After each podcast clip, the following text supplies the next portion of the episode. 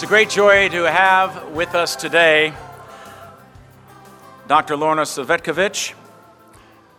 The good doctor received her MD from the University of Kansas State College of Pittsburg, Kansas, back in 1973. She completed her residency in OBGYN at St. Luke's Hospital in Kansas City, Missouri in 1981 and has been board certified since 1983. She has a fellowship in reproductive medicine and NFP from the Pope Paul VI Institute in Omaha, Nebraska, and was an associate to NAPRO technology pioneer Dr. Tom Hilgers from 1986 to 1992. She joined Tepeyac Family Center, well known to all of us here in Arlington, joined that practice as a full time provider in early 2008. The good doctor is also a medical director of the Sanctity of Life Ministries, a pregnancy resource center located in Fairfax, Virginia. She's in charge of overseeing their new medical service to include providing limited ultrasounds to local women in crisis pregnancies. Dr. Cvetkovich brings a wealth of experience to her topic. Topic today is the challenge of practicing medicine as a Catholic. Dr. John Bruchalski, when I talked to him about the good doctor, said, Tim, you're going to love her, as only he would say. But, Doctor, we're delighted to have you with us today, and the podium is now yours. Let's give her a welcome.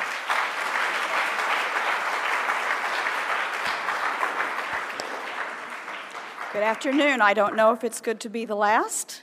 Sometimes that's good. Sometimes everybody's pretty sleepy. But um, anyway, I'll try to go through some issues that concern us today and that certainly border on dignitatis personae. Can't hear? Okay. Um, I think the basic line is that certainly Catholic healthcare, Catholic healthcare professionals need to be, as our dear uh, John Paul II talked about, a sign of contradiction. And that's certainly true in many ways. Um, in our society, you know that 80% of all women have been on birth control pills. Uh, if you are over 35 and have one child, there's a 60 to 70% chance you've been sterilized. Your marriage has been sterilized. And the rate of IVF pregnancies just goes up and up and up every single year. So we have a lot to contend with. Um, the good thing is that we have all these marvelous teachings and we need to be so thankful for them. Anyone needs to be thankful for them, but especially the medical profession. These teachings of Humanae Vitae, Evangelium Vitae, and Dignitatis Personae, because they really guide us. And I find day to day, I'm certainly no expert on those documents, but the words that they contain do tend to come back to me as I'm counseling patients. And they're such beautiful words, you know, and so it turns what might look look to be sort of a negative thing, like I'm not going to give you those birth control pills, I'm not going to refer you for in vitro fertilization, it turns it into a beautiful thing because now you can direct that couple or whatever situation it is, you can direct them to, to the glorious vision that our church has of sexuality, married life, and the dignity of human life. So thank you, Paul VI, John Paul the Great, and Benedict XVI. So, what's a contra- what, what are the things that are in contradiction? Many, of course. The view of sexuality and marriage, uh, the general worldview of utilitarianism and materialism.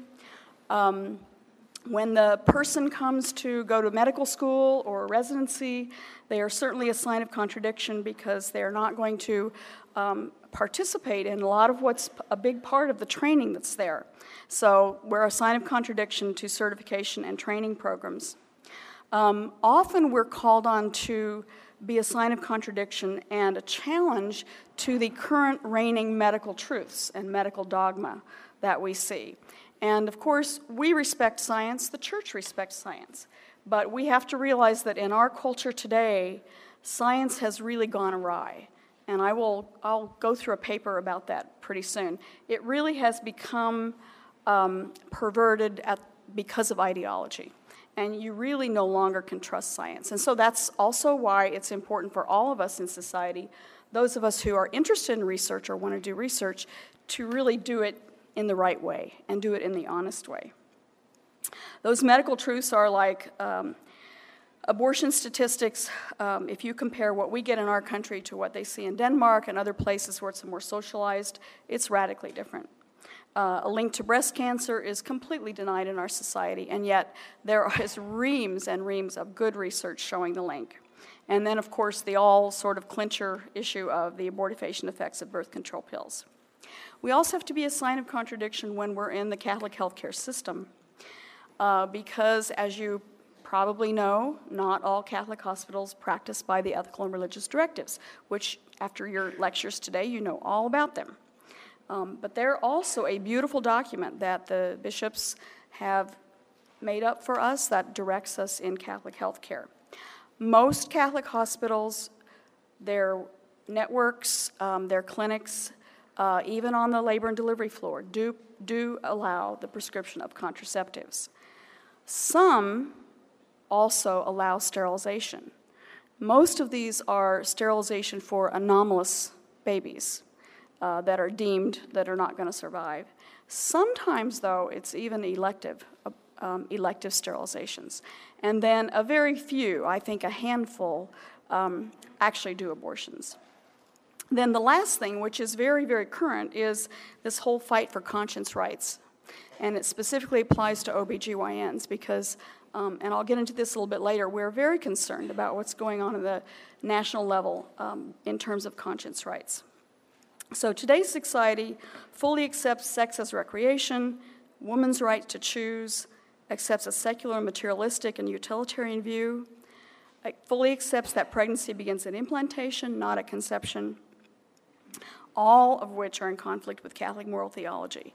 And then, of course, there the pre- there's the presence of dissenting Catholic theology and practice within the church on the parish and hospital level. So, specific issues, you've been through a lot of them today contraception, abortion, sterilization, embryonic stem cell research, IVF, egg donation, um, euthanasia, patient, uh, physician um, assisted suicide, and then, of course, the challenge to um, conscience rights. So, the first challenge I'm going to talk about is training. And this may not apply to many of you specifically. I don't know how many are in healthcare. But the biggest first challenge a person who wants to be a Catholic doctor faces is to try to get trained. Because, particularly with family practice and OBGYN residencies, obviously many programs are not open to pro life candidates. Um, in fact, even 30 years ago, there were programs that said if you are not going to do abortions, then you don't come into this program. So there's a limitation and a restriction. And so, what the person has to do is kind of go looking a little bit. And my advice to them always is first of all, find a mentor, because a mentor will really help you so very, very much. They know people, they know the ins and outs, they may know of previous circumstances that you know the system has gone through. Uh, also, it's important, important for us to know our rights because there is federal legislation which says we do not have to do things that our conscience tells us not to do. Certainly, and it kind of goes without saying, we need to know our faith and apologetics. I'm sorry. We do need to know, it, it feels like I'm screaming, I'm sorry. um, we need to know faith and apologetics. We need to know these documents that we're here to study today. And we need to become, get to the point where we are actually unapologetic about that faith. Um, I am sort of very embarrassed to say there was a time in my residency when I told a colleague, I said, Well, I think the church is going to be changing on this. He asked me why I wasn't doing sterilizations. And I said, Well, I, th- I think the church is probably going to be changing on this, but for right now, I, I, you know, I just, I call myself a Catholic and I, I can't do it. So there was even a long time in most of our lives, in my age group, where we were in doubt as well. So being unapologetic is very important. Um, it's important in uh, making your presence accepted and welcomed. Um, it's important in you know befriending and dealing with people that that you that uh, don't share your same worldview. Very important.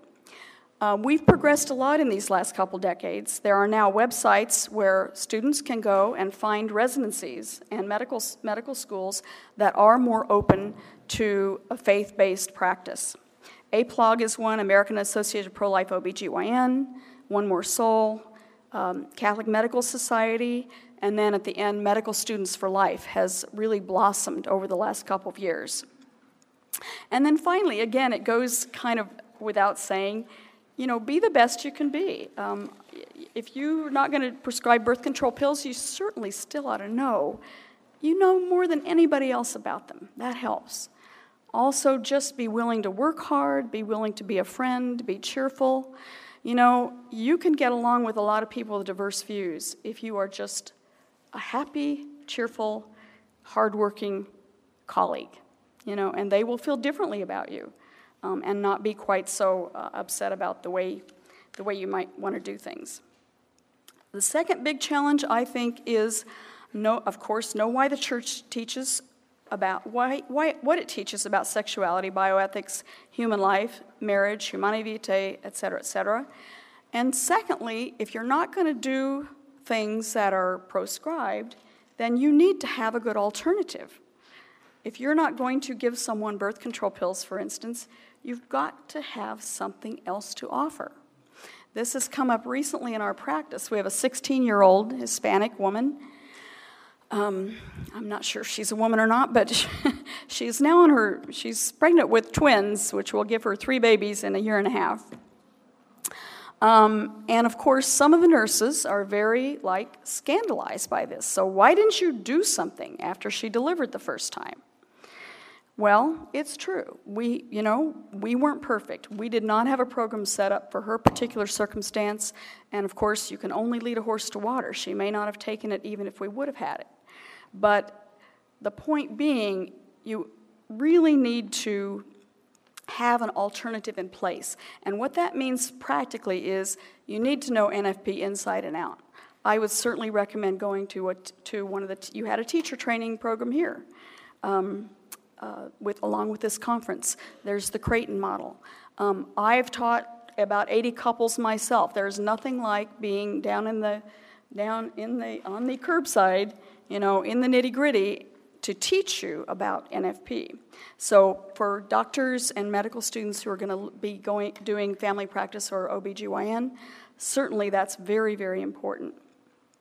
And you just need to witness the better way because, you know, in medicine, it seems like there's a conflict between what the church teaches and what medical science is saying, but if you really look at the literature, there's almost never a time when a birth control pill or an abortion or a sterilization is the best or the only um, answer. And in fact, if you look carefully, you'll find that birth control pills are almost never the best treatment for anything for anything.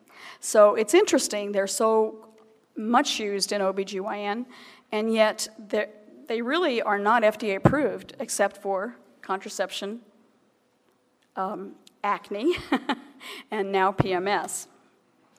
So, anyway, the other thing is to offer the better way, if you can set up a system where I'm so thankful to be where I am, where everybody in your office is with the program.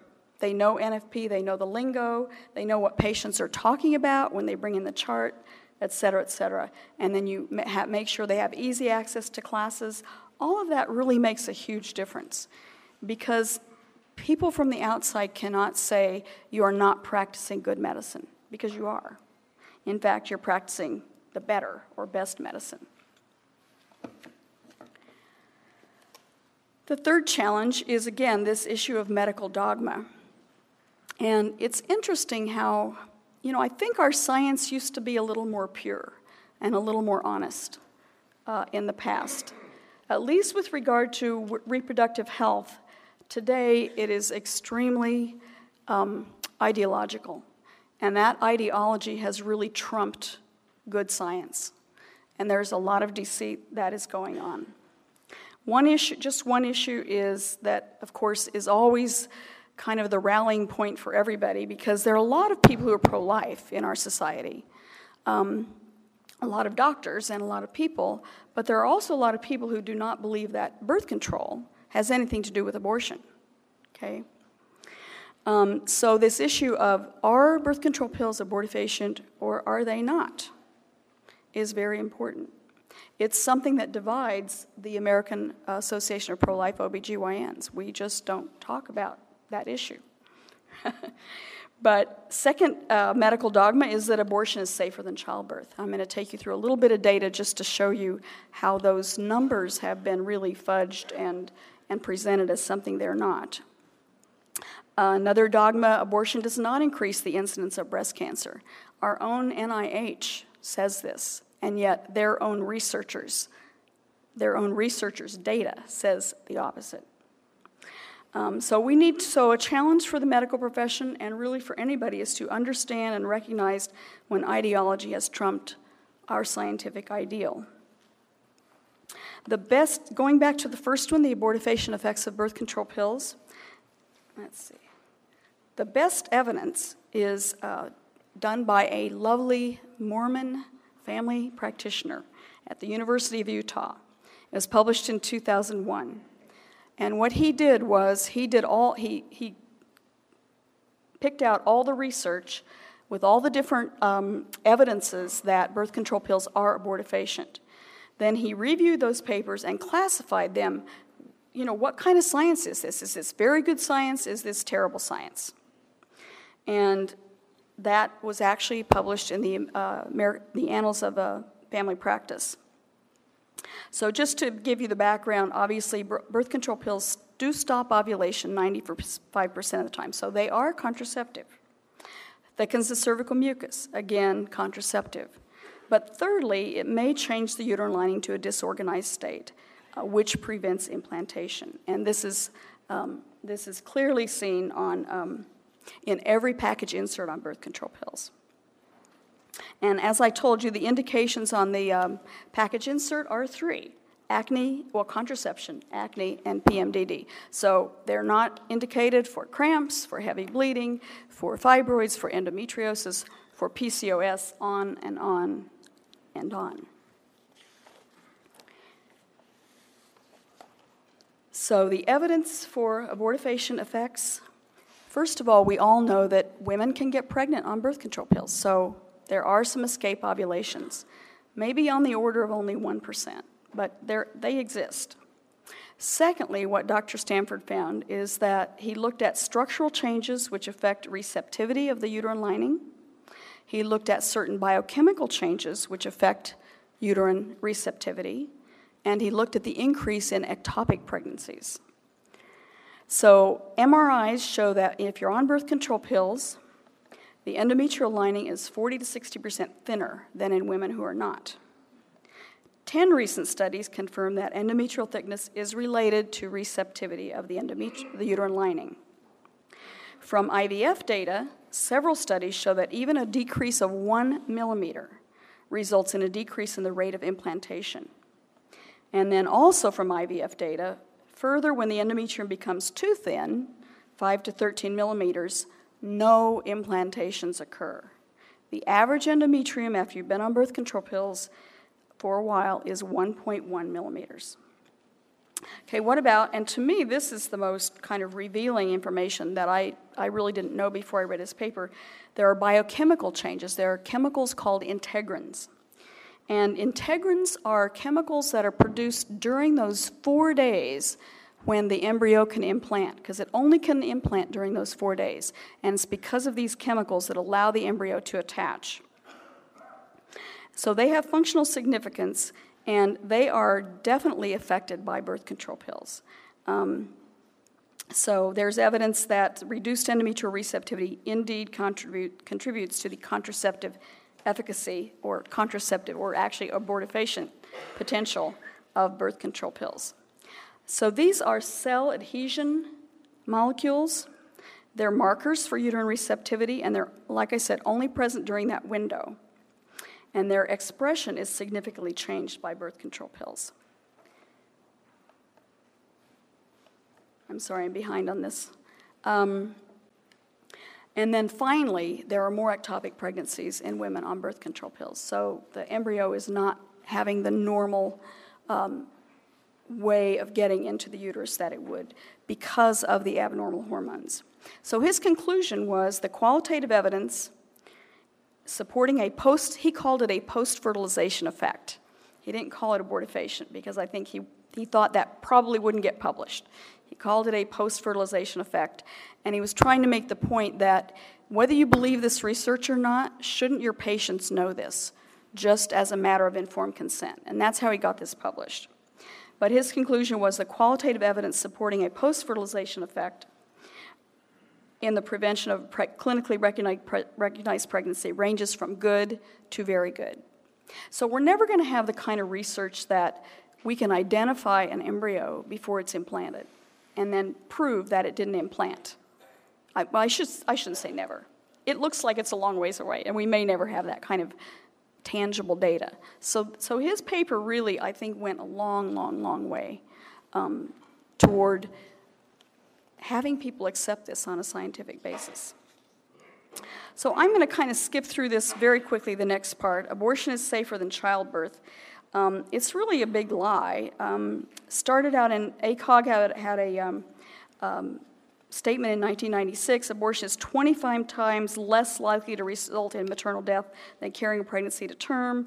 The American Medical Association in 92 said legal abortion mortality between 79 and 85 was 0.6 deaths per 100,000, more than 10 times lower than the 9.1 maternal deaths per 100,000 live births between 1979 and 89, 86.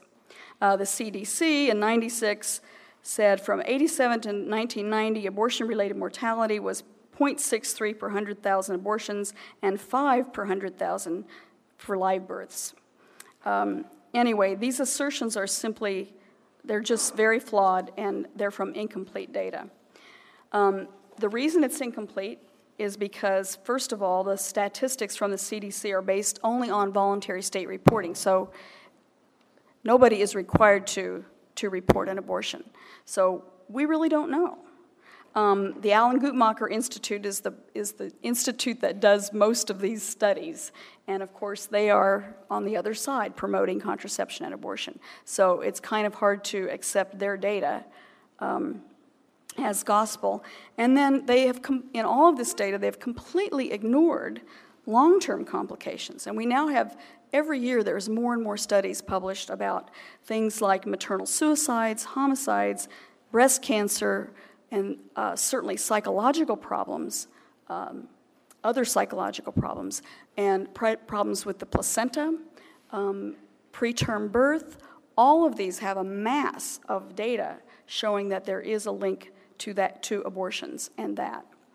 Um, but again, this doesn't really come out. Now, ACOG, people in ACOG, and especially maternal fetal medicine doctors, um, are kind of getting on the bandwagon because they're because of course one of the things they deal with mostly is preterm birth. So they're they're a little more open to looking at, you know, this connection. Um, so I'm going to skip kind of the rest of this. Basically, um, it, it, just shows that um, if you look at different um, articles and different ways of looking at it, um, in the missing abortion deaths in 1989 in Maryland, for example, they had three deaths here um, and yet, the Maryland Department of Public Health reported no deaths for 8, 1989 and only one for the decade, 1980 to 89. And the CDC reports 12 deaths nationwide for 1989. So there, there's just really no correlation at all. Um, in uh, 78 in Chicago, there was the death of BD that resulted from hemorrhage. Um, at the end, the, the uh, chief of the, the, Illinois Department of Hospitals told the reporters, It's unfortunate, but it's happening every day in Chicago, and you're not hearing about it. In 78, the Chicago Sun-Times investigated, identified 12 abortion related deaths not reported in the state's official statistics. So the other thing that happens is that. Um, if it's a long term complication, or if the patient died of, say, a pulmonary embolism after delivery, that's coded out as a pulmonary embolism, not a maternal death. not related to maternal death. So um, there's just a lot of reasons why um, these statistics that we're told, and people, many residents, many people believe this when they're told it, that abortion is safer than childbirth. I mean, if you just think about it, how can that possibly be true? But um, anyway, the statistics are flawed, and the net result of all these things that cause the inaccuracy maximizes the deaths from childbirth and decreases the deaths from abortion. Okay, so I'm going to kind of. Again, just to show about the ideology and why we as a society cannot let go of abortion, why we are so welded to it, is just this example of this uh, statement by Edward Allred, who's an abortion provider. Population control is too important to be stopped by some right wing pro life types. Take the influx of Hispanic immigrants. Their lack, this is horrible. Their lack of respect for democracy and social order is frightening. I hope I can do something to stem that tide. The survival of our society could be at stake.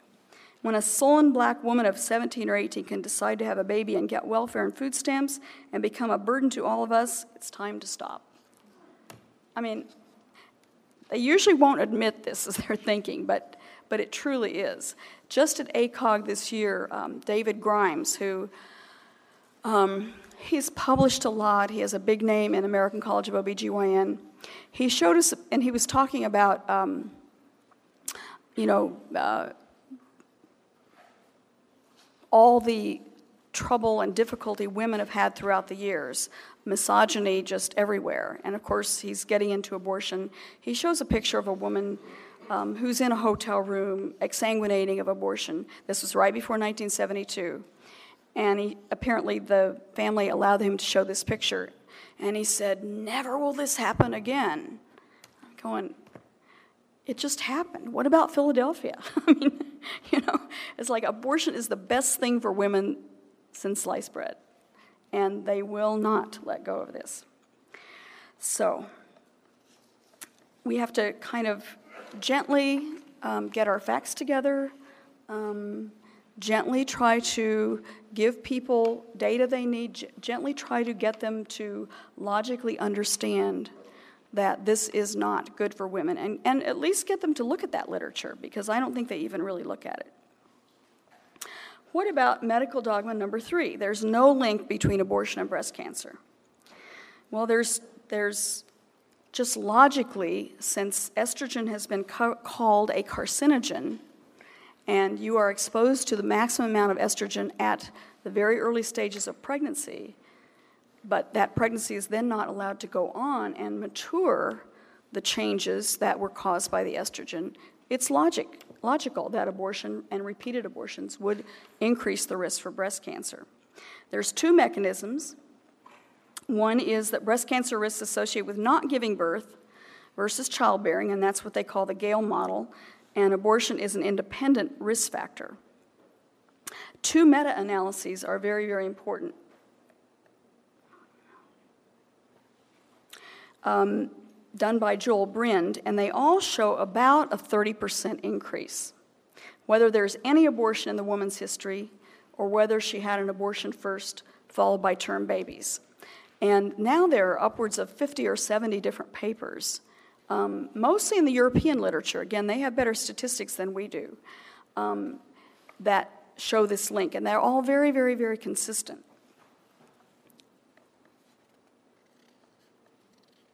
So estrogens, I'm going to go back. Estrogens stimulate breast tissue to increase cell division, and that's uh, either by DNA copying errors or uh, chromosomal translocations. And then what happens is the mammary gland is the only organ that's not fully developed at birth. At puberty, it undergoes transformation and it develops different, different maturity grades of ducts. And what happens with an abortion is that you're exposed to this huge amount of estrogen and then it goes away. Once you get to 32 weeks and progesterone is then produced, it matures those cells. So they are no longer as susceptible to the effects of estrogen. So women who don't de- who deliver before 32 weeks also have a somewhat increased risk for breast cancer. So the earlier those lobules differentiate, the lesser risk of breast cancer. And the, the op- opposing side does admit that there's a protective effect to a full term first pregnancy. They do, they do get that. So, anyway, what happens is a, an abortion leaves the breast with increased uh, numbers of type 1 and type 2 lobules, which are then exposed to more estrogen through subsequent menstrual cycles. Um, the next study is um, NIH's own study done by Daling. And she showed, again, basically a re- relative risk of 1.5, which means it's 50% increased. And at the bottom is the most, let's see, I'm sorry, I went to, at the bottom is the most striking thing. In that number of cohort, that cohort that she had, there were 12 women who had had an abortion before the age of 18, their first term pregnancy after age 30, and a family history of breast cancer. And all 12, 100%, developed premenopausal breast cancer. I mean, I know that's a, it's kind of a small number, but if you have that history, that's just amazing. So, what about, you know, why is there this cover up? And this is kind of the thing I've alluded to. I, I think that you know, science was never perfect to, to begin with because we're human beings. There are a lot of things we don't understand. Um, there are a lot of protocols that may be difficult. You know, maybe we don't fit the right way of studying something to what, it's, what you're studying. A lot of different reasons. But at least I think in the past, we could trust that people had the intent to do good research. There is an article called Science, Scientists Behaving Badly in Nature in 2005, and they interviewed 3,247 scientists. 16% said they had changed the design, methods, or results of the study in response to pressure from a funding source. 15% dropped observations based on a gut feeling observations were inaccurate. 10% withheld details of methodology or results, the conclusion is our data indicates that U.S. scientists engage in a range of behaviors far beyond falsification, fabrication, and plagiarism. And I think we, don't, we see that most dramatically in the reproductive health issues. So I'm going to skip through some of these long term medical complications. Um, challenge number four. I think, again, as I said, we all realize that not all Catholic hospitals and healthcare entities um, follow the ethical religious directives for Catholic healthcare. Um, when I was at um, previous practice, um, on our labor and delivery floor, you could go after delivery and punch in an order for Depo-Provera. And that is not too unusual. Um, I call this place St. Elsewhere. We also had a situation um, where um, I was I was just a clinician there. Um, I really, you know, it took me a long time to figure out what was going on. But what they would do is they would place a little flower, a picture of a flower, on the woman's door to her room to indicate the baby had died. Except they also placed a flower on the door of a woman who was being induced with a live baby or aborted. Most of these were hydrocephalics, or genetic anomalies, that kind of thing. Um, it had been incorporated into the policies and procedures of the department apparent, and apparently okayed or blessed by the bishop 20 years earlier. And in fact, one of the hardest situations I ever went through was sitting his, in his office and having his, him ask me, well, I only did, or tell me, I only did what your bishop told me I could do. Um, hard to have a good response to that. Anyway, I found out about this because there was a Catholic nurse who was asked to take care of one of these patients, and she asked if there were heart tones present because she knew this was going on. And when the head nurse said yes, um, uh, this nurse said, Well, you know, you have to assign me to somebody else. I can't take care of this patient. And the head nurse then rolled her eyes and, you know, acted like it was a great imposition to, to switch her to another patient. So that was the kind of um, atmosphere we had there. A lot of it was very undercover. Um, so I kind of put up with it for quite a while, and there was kind of a big internal debate. I mean, is it worth the risk? Is it worth the trouble to try to do something about this. I mean, this practice has been here for 20 years. Everybody accepts it. I knew that our chair, department chair, had actually been part of the committee that you know, that came up with this policies and procedures. And I wish I brought a copy because the policies and procedures were written such that you really had to read it with a fine tooth comb to figure out that this was allowable. It was very, very vague and tortuous the way they put it. Anyway, um, I did attempt several times to meet with the bishop, uh, a different bishop than approved the original one, and sent documentation by return receipt mail to him and the chancery. Um, when that didn't come through, then I requested a meeting with the hospital CEO. And what I did was present the department policies, the pertinent ethical religious directives, and some articles about the picketing that had occurred at the Catholic hospitals over the same issue. And it wasn't the other stuff that got to him. It was the news articles about the picketing.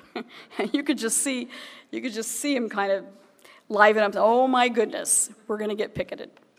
So they brought um, the hospital had actually recently been under a different care of a different group uh, a different healthcare group.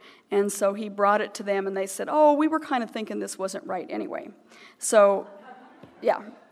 So they did abandon the procedures but at the very next department meeting our maternal fetal medicine person gets up and says oh but realize you can still refer these patients to planned parenthood or to you know the university hospital down the, down the street so, this hospital, St. Elsewhere, also did tubal ligations at cesareans and in certain medical circumstances. The request had to come in beforehand and be, cert- be rubber stamped by you know, a committee. But usually it was just, it was pro forma. I don't think anybody was refused. But St. Elsewhere also had a satellite hospital, which had its name on it, St. Elsewhere, that did do elective, elective um, tubal ligations. So I felt kind of like the first battle was good enough. I mean, you kind of have to decide where you're going to go, and some of these things are so ingrained sometimes that it's very difficult without a change of um, administration. But anyway, if you're going to challenge um, this kind of. Uh, if you're going to challenge this kind of things are going on in a hospital or other healthcare entity, you obviously need to know the ethical religious directives. You need to review the department policies with a fine tooth comb, and you kind of need to have your little, you know, antennae out and be alert and aware of what's going on around you because it's not always blatant. Um, you need to try to go through channels, proper channels if you can, and you need to get as much documentation, uh, the more the better. And then you really need to be, be prepared for possible consequences because um, it's all very subtle, but honestly, I, you know, I never really felt like um, I felt a change in attitude after, after that happened. So finally, are we doing okay on time? A little bit more, okay. Almost done. Um, and I'll go through this really quick. I think one of our last and biggest problems right now in the medical profession um, is this challenge to conscience rights. And, um, you know, there's a trend, um, there are protections, there are federal protections for conscience rights. The problem is that people don't know them. Nurses and medical students and doctors don't know that they exist. They don't know there's help. And that even though there's federal legislation, there may be institutional or state legislation that doesn't go along with it, uh, that's in conflict with it or doesn't comply with it. So, what happened, I'm going to skip through a lot of this, what happened to really bring this to the boiling point was um, in um, November of 2007, the American College of OBGYN, one of their standing committees um, on reproductive health care, issued a statement. I go to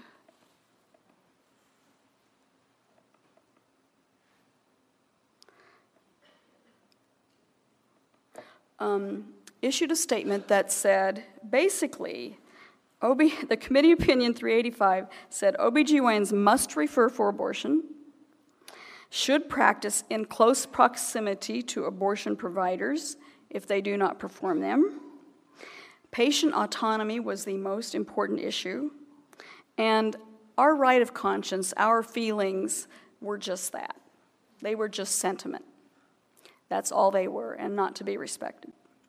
So that's really was I know this is really, if you read this statement, you just, you can't believe that in US of A, that th- somebody would be bold enough to write something like this. And of course, it's ridiculous. You, I mean, even if you, I mean, even if you believe this, you couldn't do it. It's not realistic. Um, nor does it respect, you know, um, the patient's or the doctor's autonomy and religious beliefs. So what happened was the Bush administration got busy and uh, issued their uh, conscience protection plan, which went through in January of 2008, only to be, well, it was kind of dropped the ball for a year or so, but, but now there has been another challenge to that. Um, and there are many groups, Abortion Access Project, ACLU, um, Freedom Project, Planned Parenthood, et cetera. Um, they've all come together and uh, got together with uh, Obama and it's most of those protections have now uh, been struck down.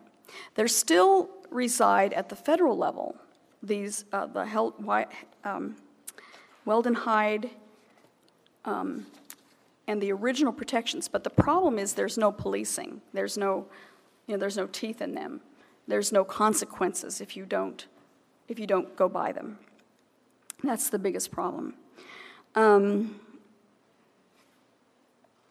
so the importance, of course, is that you know this all goes back to the Hippocratic Oath and Dignitatis Personae. That you know not only does the patient or the the vulnerable embryo need to be protected, but but so do healthcare workers because. Um, you know, we shouldn't be made into vendors. We should not be made into to do things that we that we should not be doing.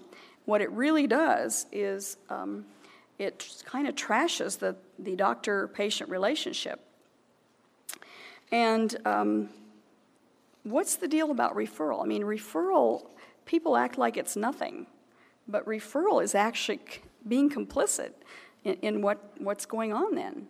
Um, the other thing I always say to people, I mean, how can you how can you make a how can you see it as a problem that I don't give birth control pills when 99.999% of all other OBGYNs do. I mean, you know, how is my practice going to realistically affect you? In a, in a democratic society, we have to have, you know, there has to be a balance between the common good and the rights of the individual and the rights of, of people in the society. So, anyway, what happened, um, what happens when you cast aside this conscience rights is you really dilute the healing and life saving uh, parts of the medical profession. And you, um, the early signs of anti Hippocratic sentiment, as mentioned by changing laws, uh, what we may come to, and this is what I'm afraid of, and this is what we're very worried about in our practice, is that someday you may either have the choice of practicing pro life, Catholic, and Hippocratic or, or either practice anti Hippocratic pro choice type of medicine and keep your job, or practice Hippocratic pro life Catholic medicine and lose your job. So, just kind of, um, that's kind of a big gamish of things, but there are a lot of things that, that challenge us every single day. But Again, we've got a wonderful teaching from our church. It's the best for it gives the best outcome for everybody. And so I think the important challenges are training and practice. You first have to be able to, to do your job and get the training. Secondly, we have to worry about conscience protection because if this erodes too much further, I mean, we literally may have to do other things. That has already happened in many other countries. There are lots of examples where people have um, either gone into other uh, other parts of medicine or science instead of going into family practice or OBGYN, um, or they've left the country, those kinds of things that have happened. So that's very important. And let me just mention two more things. Not only do we need to worry about the reproductive health issues, which those are kind of tough to begin with, and they have a financial implication because about 60% of what most OBGYNs bring in is due to contraception, sterilization, abortion um, we have to have very good business and research ethics. I mean, that can't go out the window. Just because you've got something special and you're having tro- a trouble making a financial go of it, and you're, because you're doing the right thing, that doesn't give you license to like skimp on what you pay your your employees or you know those kinds of things so so you have to have good business you can't be a one encyclical or a one a one document um, medical professional you have to look at all of it and then also which is what we do at tepeyac very concentrated on seeing the poor and that becomes more difficult every single day um, because the resources just are just are not there and we're in an economic downturn uh, you know, the support you might want to have by donors and that kind of thing just is not there like it used to be. So all of those put together, it's a pretty, it's a pretty big job. But I think those challenges are definitely worth it because, again, as we're taught um, by our church teachings, um, if we do not protect the individual, meaning every individual, the baby, the mother, the doctor, every individual, if we don't protect their rights and their life, then our society will not be able to persist. Um, so um, I thank you all very much, and um, if you have questions, we'll do them later, right?